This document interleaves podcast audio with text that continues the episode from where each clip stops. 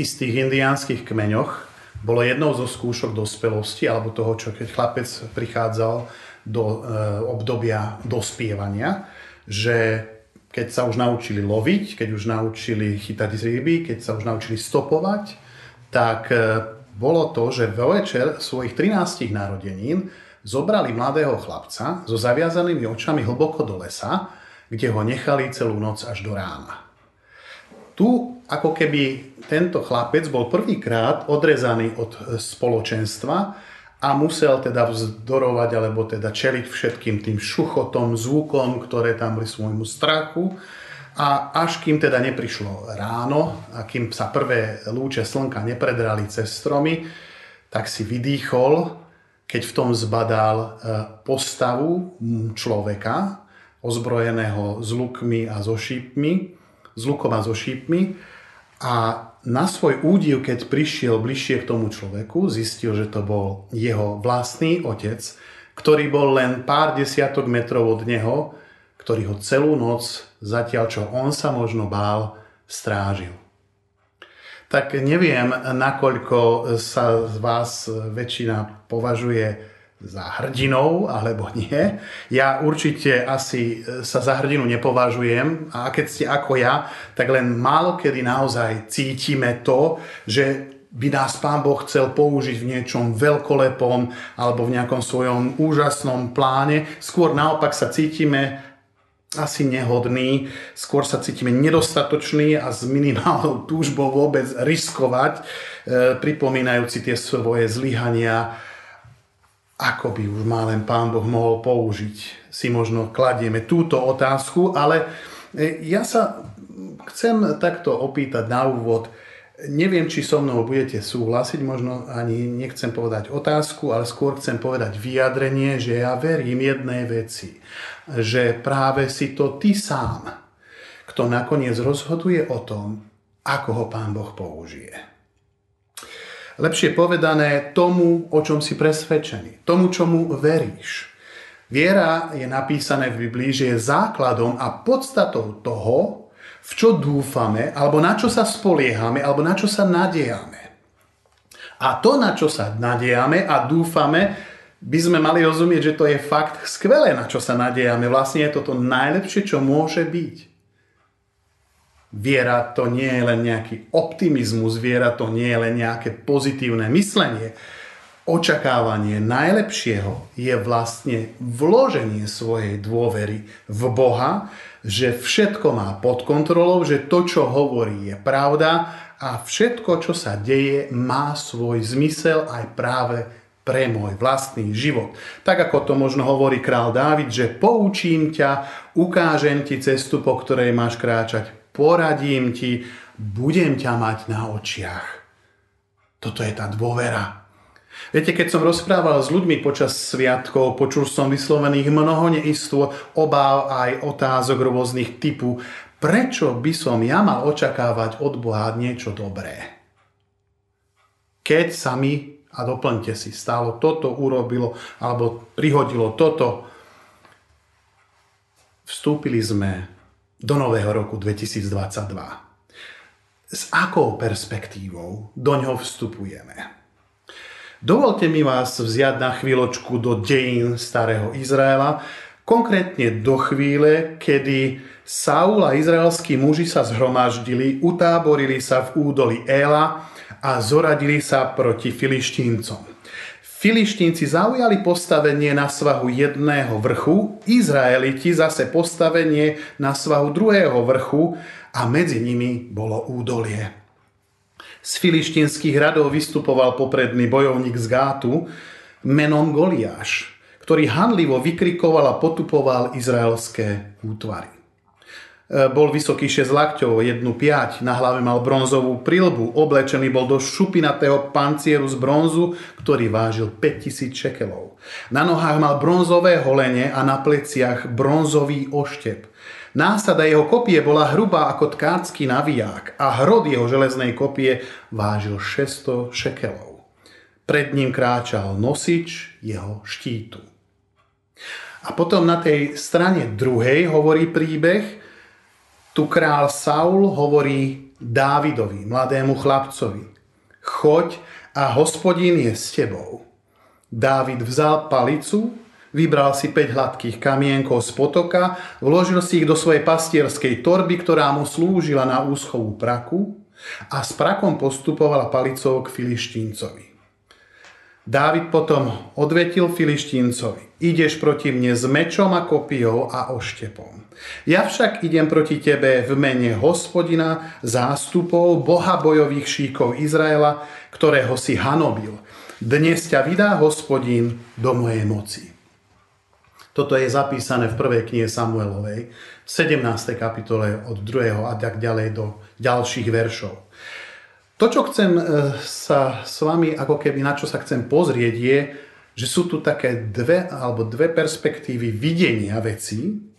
Máme tu seba istého Goliáša, ktorý zrejme ešte ani nezažil nejakú porážku v boji a ktorý svojim výzorom tu paralizuje celý Izrael. A na druhej strane tu máme mladého pastiera, na ktorého ako keby tento jeho strach neplatí ktorý si hovorí, ja si to s ním v pohode rozdám. Všetci sa ho boja. Áno, je veľký. Ale aspoň mám šancu, že ho môj kameň neminie. Ja neviem, akým obrom dnes čelíš.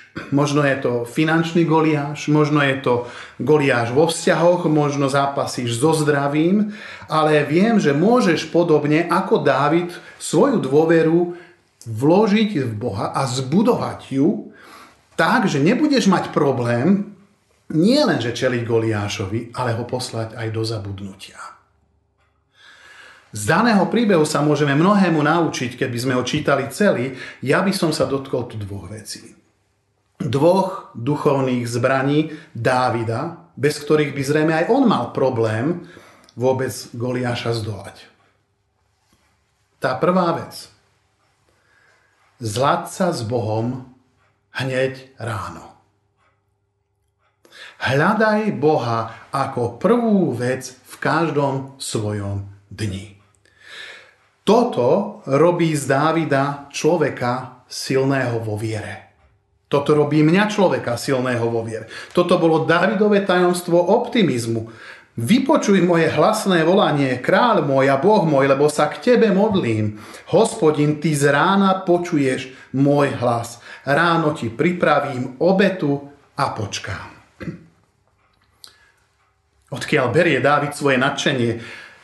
Tým, že trávi hneď čas ráno s Bohom. Predtým, než by s kýmkoľvek začal o čomkoľvek rozprávať a hovoriť, hovorí najprv s Bohom. Údajne máme dva druhy ľudí, tí, ktorí ráno vstanú a povedia dobre ráno Bože a tí, ktorí otvoria oči a povedia dobrý Bože zase ráno. E, pár postrehov pre tých, ktorí si ráno veľmi ako keby neobľúbujú. Prvá vec, chodte spať včas. Chodte spať včas, aby ste sa vyspali. E, toto nie je nič prevratné, asi vám nehovorím nič nové, ale viete čo, pokiaľ vás ráno musí zobudiť budík, tak tvoje telo má stále deficit spánku. Druhá vec. Po zobudení si prosím ťa, prosím ťa nezapni ranné správy alebo sociálne siete. Ak tak urobíš, tak ver, že nie sa čomu čudovať, že si od rána zle naladený. Možno aj neznesiteľný. A tá tretia vec, ktorú chcem možno k tomu ránu povedať, nalad sa na Boha predtým, než začneš čokoľvek riešiť a s kýmkoľvek sa rozprávať. Hovor s Bohom. Prečítaj si niečo z písma, niečo z jeho slova. Modli sa, pripoj sa k skupinke ranných modlitieb, ktorú vedie Mirko Paško. K bratom a sestrám. To je vynikajúca vec, ktorú môžeš hneď ráno spraviť. Ako budú vyzerať naše rána, alebo povedzme, že dni v novom roku, budú také, aké sa ich rozhodneme urobiť. Verím, že každý z nás by na konci svojich dní chcel možno povedať, že jeho život mal zmysel. A že každý by rád možno disponoval s Dávidovou rozvahou alebo odvahou alebo dôverou. A preto, ako si Dávid nemohol dovoliť netráviť čas s Bohom, ani my si tento luxus nemôžeme dovoliť. Preto ťa pozbudzujem, príď k Bohu hneď ráno. Či len tak bez prípravy čakáme do času, kým sa v našom živote objaví Goliáš a potom si myslíme, že ho dáme dolu? Už poviem ti toľko, že pravdou bude to, že pokiaľ sa nepripravuješ v živote na stretnutie s Goliášom, tak je len mizerná pravdepodobnosť, že keď sa zjaví, že ho aj dáš dole. Väčšinou je opak pravdou, že keď sa Goliáš e, zjaví, tak nás títo Goliáši zastihujú nepripravných presne tak, ako tú izraelskú armádu. Odvaha v Bohu sa nebuduje tak, že si raz za mesiac niečo prečítam z Biblie. Alebo že sa raz pomodlím vtedy, keď som e, pred skúškovým obdobím, aby sa mi podarili skúšky. E, statočné srdce silné srdce, odvážne srdce, Dávidové srdce sa trochu buduje každým dňom a to je to, čo robil Dávid. Každý deň posilňoval z rána svoje srdce. Pád Goliáša potom e, bolo dôsledkom toho, že Dávidové srdce bolo masírované situáciami, ktoré ho posilňovali v tom e, Bohom vedení každý deň o trochu viac. A toto je jedna z vecí, ktoré, ktorú sa ja chcem rozhodnúť v tomto novom roku. Posilňovať srdce každým dňom o trochu viac, presne tak, ako to robil Dávid. Pre mňa je naozaj vzrušujúce, keď sa pozerám na tento príbeh, že sa našiel vôbec niekto, kto ani nebol žiadny mariňák, žiadny e, vyškolený vojak, ktorého Boh použil pre Izrael, aby prestal byť terorizovaný a nežil v strachu byť použiteľný v Božích rukách a plánoch, či ťa to vôbec vzrušuje? Viete, nejakého Goliáša mám aj ja vo svojom živote. A máš ho zrejme aj ty. Či nechceš vidieť to, čo iní nevidia? Či nechceš pevne zastať vtedy, keď všetci ostanú sedieť? Či nechceš hovoriť, keď všetci zostanú ticho? Či nechceš ísť vpred, keď ostatní sa držia pozadu? Ja verím jedno, a to je to, že Boh má záľubu v tých, čo ho v tomto ustráchanom svete odvážne nasledujú. Toto sa Dávid naučil v čase, keď pásol ovce. Biblia hovorí, že niekedy prišiel lev či medveď a odvliekol zo stáda ovcu a Dávid hovorí, ja som ho prenasledoval. Ja som ho bil, vytrhol som mu ju s tlami a keď sa mi postavil na odpor, chopil som sa za jeho, za, za, uchopil som ho za jeho čelusť a bil som ho, kým, kým som ho nezabil. On hovorí Savlovi, tvoj služobník zabil už medveďa, zabil aj leva. Hospodin, ktorý ma vytrhol z pazúrov leva a medveďa, vytrhne ma z ruky aj tohto filištínca. Boh ma vyslobodí z čohokoľvek. Toto som sa naučil, hovorí Dávid. Áno, Boh je verný. Ale túto akciu alebo lekciu sa naučíš len v akcii, v živote v tom, čo ti prinesie situácia. Že vojdeš do nej a začneš bojovať. Divá zver ťa bude obchádzať každým dňom. To tvoje stádo, ktoré ti bolo zverené. Ja neviem, čo to je. Môže sa jednať o nejaký projekt, s ktorým prokrastinuješ, ho v kuse odkladáš, neriešiš. Začni sa modliť k Bohu za to. A postav sa proti tomuto medveďovi a tvoje srdce bude zase trochu odvážnejšie. Môže sa jednať o rodičovskú výzvu ohľadne výchovy našich detí, ktoré nám v kuse berú energiu, že už máme chuť to nejak vzdať, už nás to nebaví, ale postavme sa tomuto levovi. A vaše srdce bude znovu o trochu silnejšie. Možno ísť o zabetonované manželstvo. A neobchádza to ani cirkvi. Sme síce spolu, ale už, ja neviem, nie sme jedno telo. Hej? A áno, môžeš predstierať, že si sa s tým naučil žiť, to ja ti to neveriem, alebo môžeš vziať palicu a môžeš sa jednoducho pustiť proti tomuto levovi alebo tomuto medveďovi a povedať, Bože, prosím ťa, poď so mnou do toho, predsa toto není plán pre moje manželstvo. Pretože pokiaľ nebudeš bojovať v každodenných zápasoch s medveďmi a levmi, a budeš len čakať na moment, kedy sa zjaví Goliáš, čo myslíš, ako to skončí? Nerezignuj, prosím. Neprestaň chrániť stádo. Nepovedz si, však tej ovci už nie pomoci, nech ju ten dravec zožerie. Modli sa, zápas, nenechaj veci plínuť do prázdna. a Boh tvoju vernosť odmení. Zláť sa s Bohom každý deň, pripomínaj si o zasľúbenia. Dávid hovorí, hriešnici striehnú na mňa, chcú ma zahubiť, ale ja rozjímam o tvojich svedectvách. Dávid hovorí, ja rozjímam, ja na teba myslím, Bože, za každých okolností. A toto robí hneď z rána. A každé ráno, až do dňa to rob, kým tvoj Goliáš nebude porazený a nepadne na zem, až sa zem zatrasie. Viete, Biblia má 7 tisíc prísľubov, ktoré dvíhajú naše ochabnuté ramena a podlomené kolena a ver, že keď budeš čeliť kritike, a budeš, a ja budem, každý čeli, pokiaľ sa snažíme žiť pre Boha, budeme čeliť kritike. Pokiaľ sa snažíme žiť správne, snažíme sa žiť podľa Božích hodnot, budeme čeliť kritike. Ale pokiaľ sa nebudeš cítiť týmito zasľúbeniami každý deň, nebudeš posilňovať svoje srdce. A tak môžeš aj oň prísť.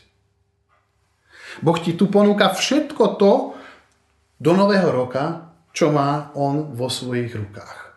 Aby si žil zbožne a aby si žil statočne. Možno máš tlak vo svojom biznise, aby si skompromitoval niečo alebo niekoho, možno, možno sa cítiš, že by si mal u niektorých konkrétnych ľudí otvoriť otázku záchrany Božím synom, dať im evanielium E, stále sa to ako si nedeje a viete, Boh tak stojí ako keby v pozadí ticho pozoruje, že či tvoje srdce bude dnes znovu trochu viac posilnené.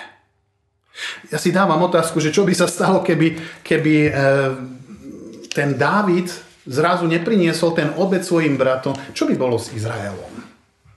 Ja, ja neviem. Netrúfam si na to odpovedať, lebo nevidím do Božej hlavy. Ale bola to hodina krízy, celého Izraela. By som povedal, že to bola tma v Izraeli. Lenže väčšinou práve v momentoch kríz bývajú naše srdcia Bohom posilnené, keď sa rozhodneme ísť s ním.